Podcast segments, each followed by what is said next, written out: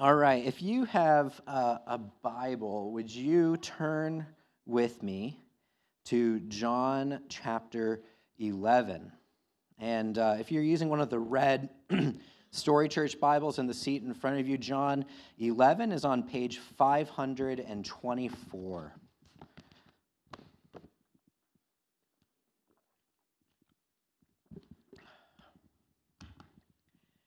We're looking at John chapter 11 and then into chapter 12.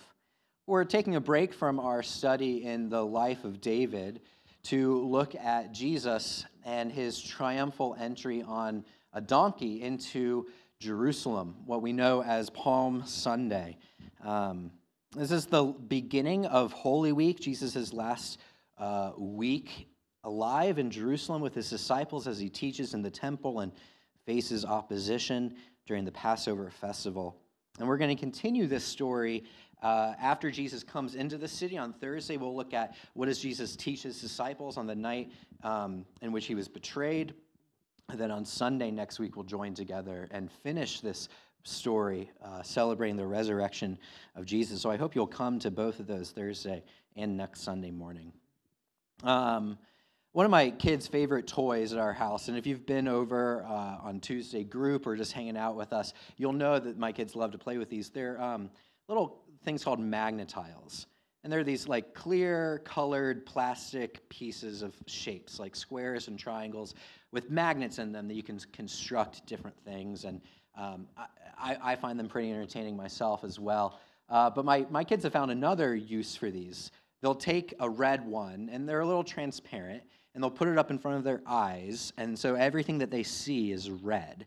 Or they'll take a blue one, and they'll laugh and like, "Daddy's all blue," and uh, so they they'll do this. They'll put red things or blue things in front of their eyes, and the whole world around them changes colors. You know, depending on what piece of plastic they put in front of them, the rest of the world changes colors. And um, this morning, I want to suggest that when we look at Jesus uh, when we come to Jesus and examine him, that by default, we put things in front of our eyes and look through them when we look at Jesus.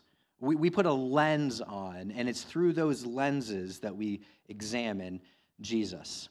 Um, I, have got perfect 2020 vision. I've never had to wear glasses or contacts, so I, have I've never actually done this, but I've watched enough movies to know that when you go for an eye exam or a prescription check, they put this contraption on, and the doctor switches between lenses, right? They say, which one's clearer, one or two?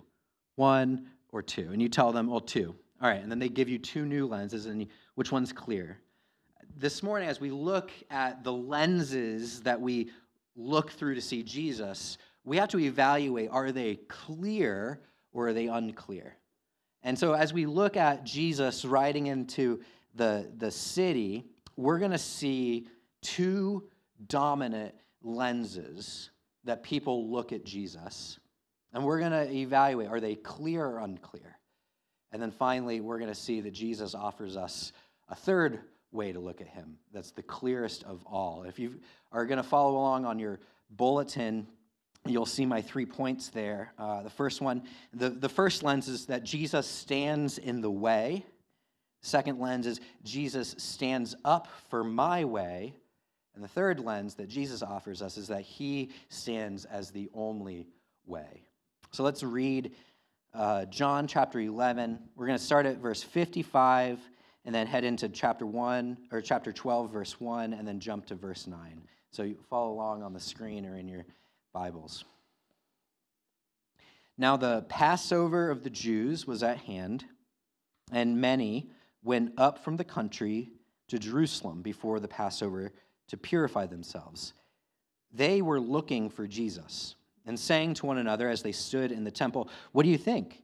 Uh, do you think that he will not come to the feast at all now, the chief priests and the Pharisees, they had given orders that if anyone knew where he was, that he should let them know so that they might arrest him. Six days before the Passover, Jesus therefore came to Bethany, where Lazarus was, whom Jesus had raised from the dead. And continuing in verse 9, When the large crowd of the Jews learned that Jesus was there, they came not only on account of him, but also to see Lazarus, whom he had raised from the dead. So the chief priests made plans to put Lazarus to death as well, because on account of him, many of the Jews were going away and believing in Jesus. The next day, the large crowd that had come to the feast heard that Jesus was coming to Jerusalem. So they took branches of palm trees and went out to meet him, crying out, Hosanna! Blessed is he who comes in the name of the Lord, even the King of Israel. And Jesus found a young donkey and sat on it, just as it was written Fear not, daughter of Zion. Behold, your king is coming, sitting on a donkey's colt. His disciples did not understand these things at first. But when Jesus was glorified, then they remembered that these things had been written about him and had been done to him. The crowd that had been with him when he called Lazarus out of the tomb and raised him from the dead continued to bear witness. The reason why the crowd went to meet him was that they had heard that he had done this sign. So the Pharisees said to one another, You see that you are gaining nothing? Look, the whole world has gone after him. Now, among those who went up to worship at the feast were some Greeks. So these came to Philip, who was from Bethsaida in Galilee, and said to him, Sir, we wish to see Jesus. Philip went and told Andrew, and Andrew and Philip went and told Jesus. Jesus answered them, The hour has come for the Son of Man to be glorified. Truly, truly, I say to you, Unless a grain of wheat falls into the earth and dies, it remains alone. But if it dies, it bears much fruit. Whoever loves his life loses it, and whoever hates his life in this world will keep it for eternal life. If anyone serves me, he must follow me, and where I am, there will my servant be also. If anyone serves me, the Father will honor him. Let us pray. Heavenly Father, we thank you for your word, that it is true, that it is good for us, Lord, that it pierces our hearts.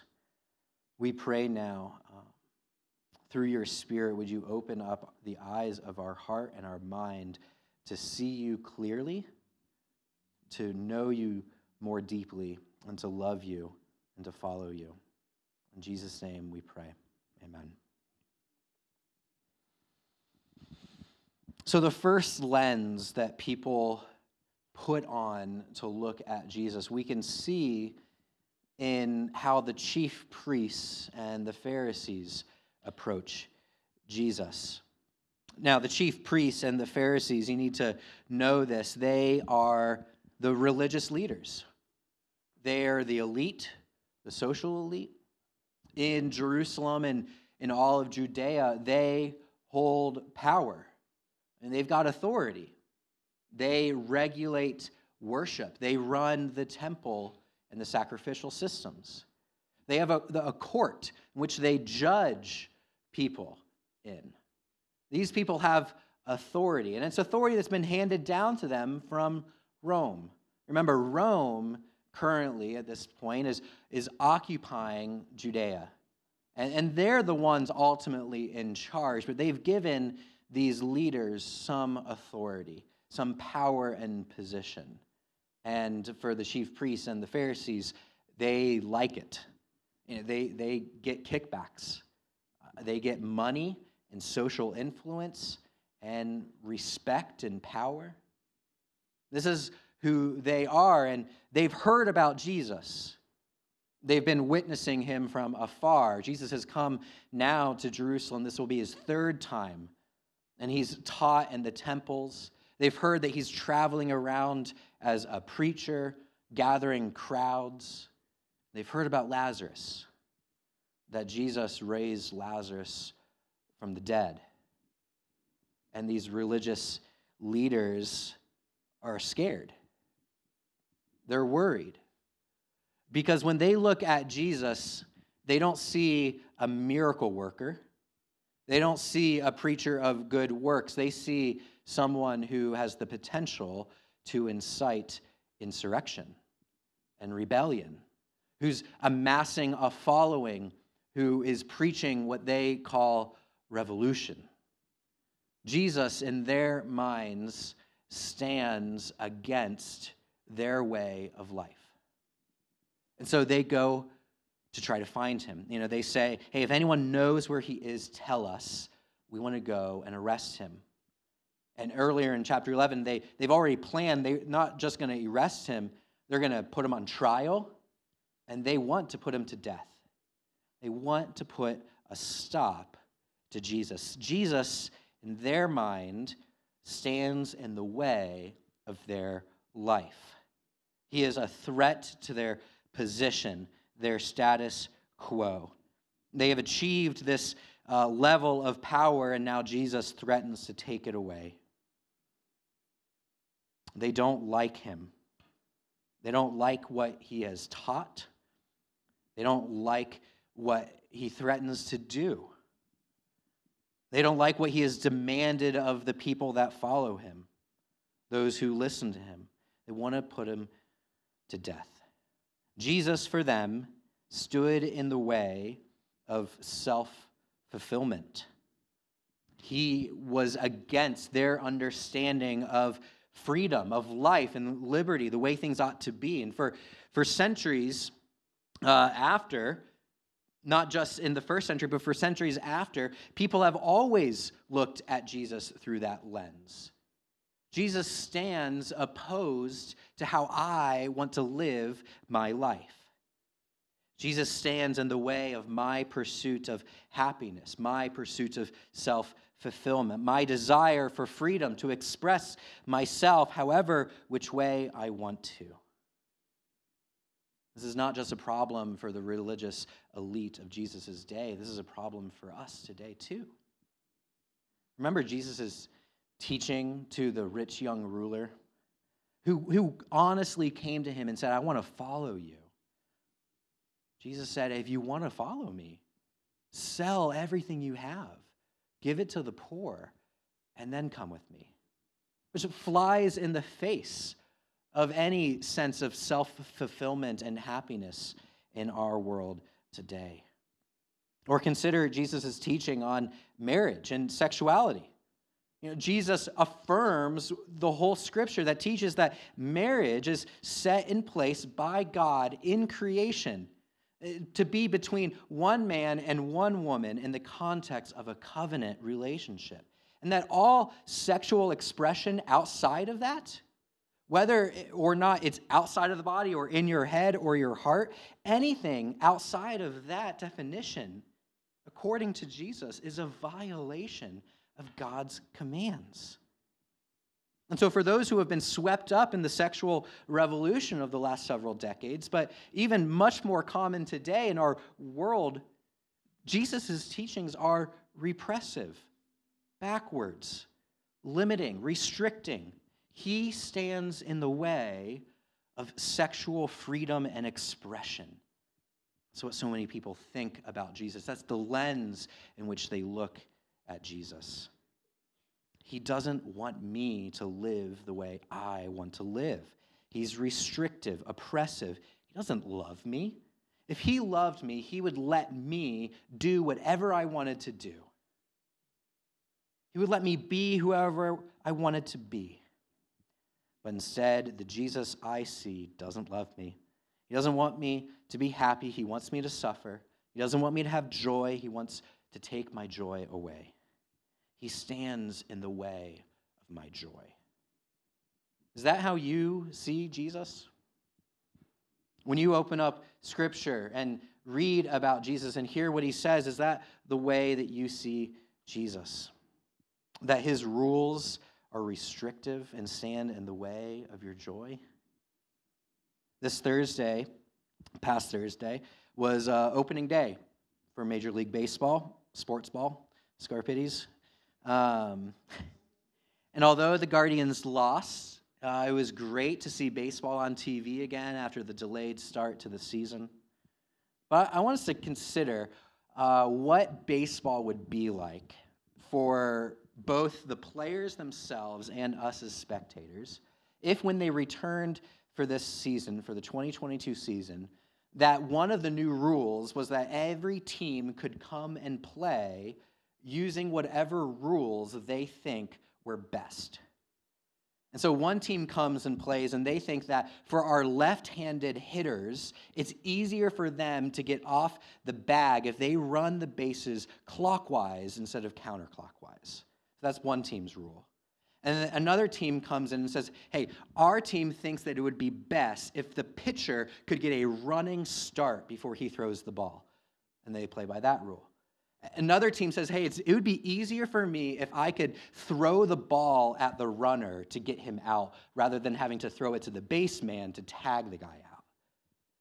Uh, uh, what if one team thinks, hey, it would be better if the catcher could taunt the batter all while he's trying to bat?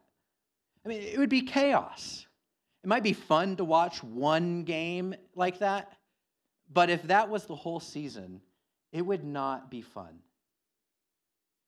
If everyone just did whatever they wanted to do, it would not be an enjoyable experience.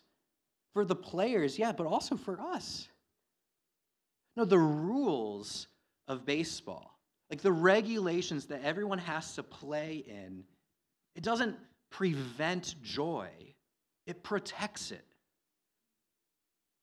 Jesus' commands are not to repress us and to hinder us from joy.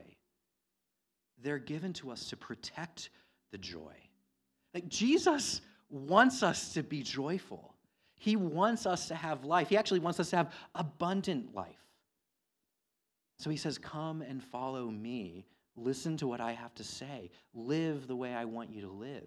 That is the path towards real life. But many people put on the lens and think Jesus wants to stand in the way of my joy.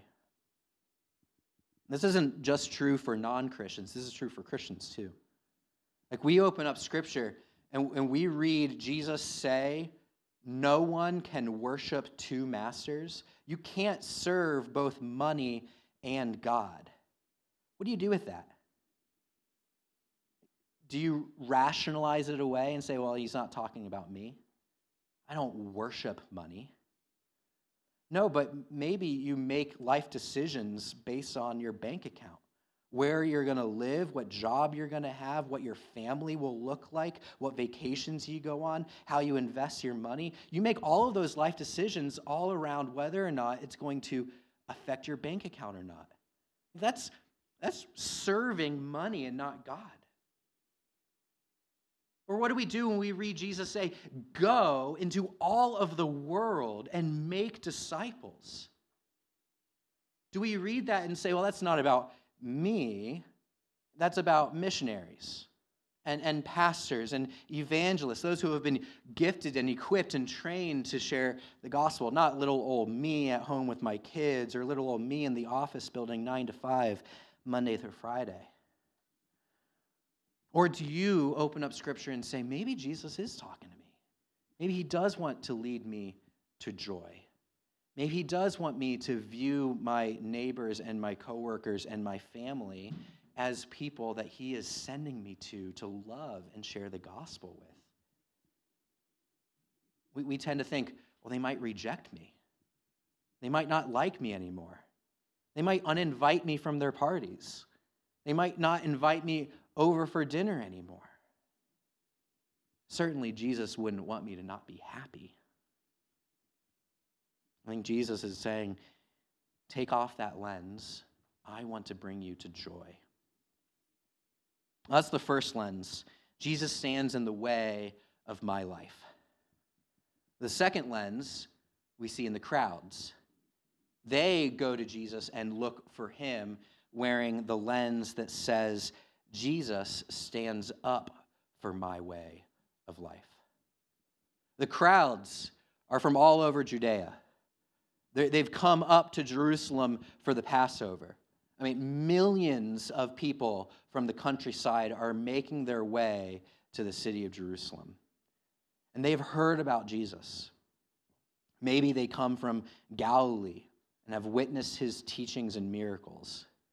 Maybe they were there last year at the Passover when Jesus uh, faced opposition from the Pharisees. They know about Jesus and they've heard about him. And so they're asking themselves, hey, do you think he's going to come this year?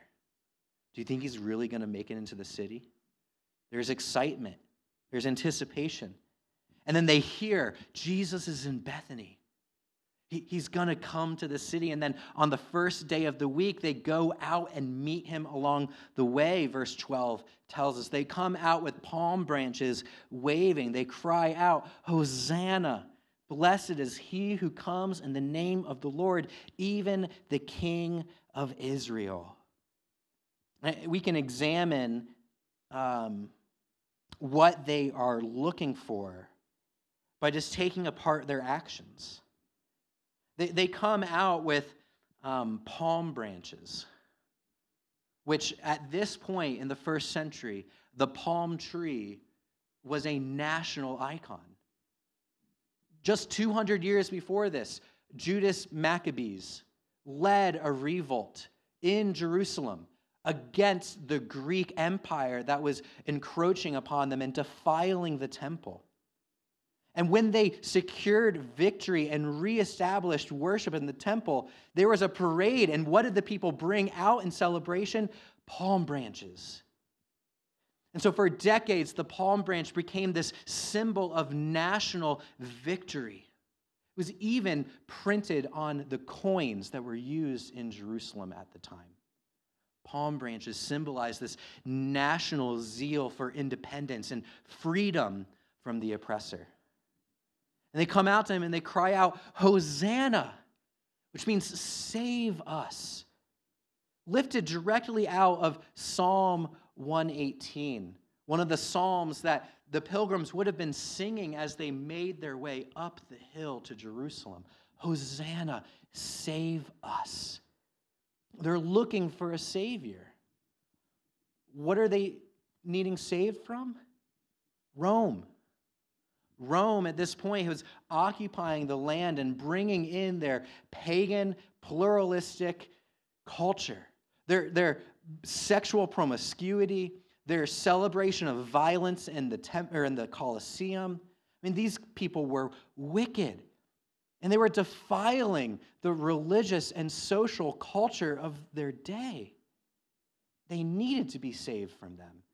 They were looking for a Savior. They knew that Moses had delivered the people out of corrupt Egypt. Now they need a new Savior to deliver them from the hands of Rome. They say, Save us. Blessed is he who comes in the name of the Lord, even the King of Israel. They're longing for a king, a king like David. We've been reading about David and how he, he stood as a model leader for God's people. They want another king like David who would ride in in victory, defeat their enemies, and purify their people. Establish a new kingdom, one of justice, who would establish policies that would align with their values. They come out to Jesus and say, I want a king who will stand up for my way of life who will defeat my cultural enemies, who will establish a kingdom based on my priorities, my principles, and my values. That is what they saw in Jesus. How does that sound? Does that sound familiar? Many people today, many Christians say, look around at our society and they say it is decaying. We see boards of education making terrible decisions. We see state legislators enacting bills that are eroding a historic precedent for gender and sexuality. We go to movies and we see entertainment celebrating violence and sex. We see media holding some people to account but not others. We look around and see corruption in every area of our life many people say our traditions and our values are sweeping away. Gone are the good old days. And so they find enemies, whether it be cultural enemies, political enemies, religious enemies, whatever is encroaching in on them, they are our enemy. What do they do? We look for a king who will stand up for what we want and put to death our enemy. Someone will stand up for my way of life, someone who will stand up for my values, someone who will enact policies that reflect our tradition, our positions. I, I feel like every presidential election cycle has just gotten increasingly more and more like this, surrounding ourselves on one side or the other around a figure who is going to fight a cultural war. On January 6th of 2021, hundreds of supporters of President Trump gathered in the National Mall to protest the results of the election and um, support their candidate. You know, all of this was going on while the confirmation of those votes was taking place in Capitol Hill.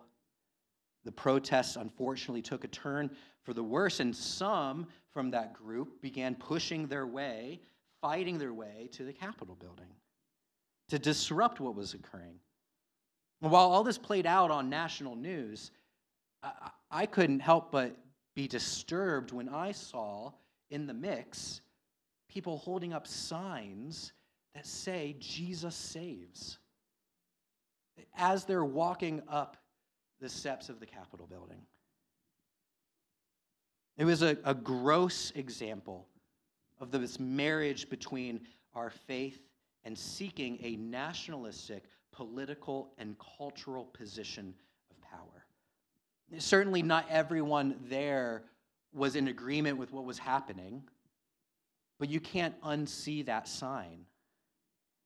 For many, we have put our hope for cultural superiority and power in the hands of someone or something that promises us victory, who promises to stand up for my way of life.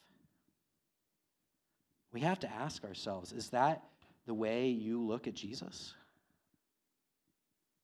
Do you see in him someone that will stand up for all that you believe in? Or do we look at Jesus and ask, Am I going to stand up for all that Jesus believes in? Let's be honest. Look at the teachings of Jesus. Yes, he is concerned with marriage and sexuality. Yes, he's concerned with, with you know, life uh, and, and, and the rights of the unborn. That should be a value that we get from the teachings of Jesus. But do we also care about Jesus' instant insistence on justice for the oppressed and love and welcoming to the poor and the marginalized and the outcast? Like the values of Jesus do not fit squarely in our two party spectrum. Is that the way that you look at Jesus? Does Jesus stand up for your way of life, or do you use your power, your influence, your ability to stand up for the values of Jesus? We've looked now two predominant lenses that people see Jesus through. You've got the religious elites looking at Jesus as someone who stands against them. And you've got the crowds who look at Jesus and say, This is a man who will do whatever I want him to do. Jesus gets on a donkey and he rides into the city. John tells us in verse 16 his disciples did not understand these things at first. They didn't know how to look at Jesus. They didn't understand what Jesus was doing either. Then they remembered when Jesus was glorified that these things had been written about him. There's something about Jesus when he is glorified that makes the lens clear that, that unfogs our understanding of who Jesus is and what he has come to do. We continue reading in verse 20. Jesus is now in the city, and there are people once again looking for him. And Jesus says, verse 23, the hour has come for the Son of Man to be glorified. You want to know how to look at me? It's about to play out in front of you the lens that you have to wear to see who I really am is about to happen. He says, Truly, truly, I say to you, unless a grain of wheat falls into the earth and dies, it remains alone. But if it dies, it bears much fruit. This is the lens through which we have to look at Jesus death and resurrection. Death and resurrection is the lens that Jesus offers us to look at him through. It's the only way that we can look at him and find life through his death and resurrection. This is how we are to understand him coming on a donkey. Jesus gets on the donkey, and John says, Well, this is in fulfillment of Zechariah 9, where the prophet says, Fear not, daughter of Zion. Behold, your king is coming, sitting on a donkey, a donkey's colt. This comes from Zechariah chapter 9, and the prophet continues and says that this king is coming to you righteous with him, salvation is with him. He is coming humbly mounted on a donkey. He's going to cut off the war horses and the chariots. He's going to establish peace amongst the nations. He will rule from sea to sea, from the great river to the ends of the earth. Jesus is a king. He does come as a king, but he comes as a king not the way that the people thought he would. He's not coming to raise up an army and overthrow the Romans. He, he's not coming to overthrow the, the elite system.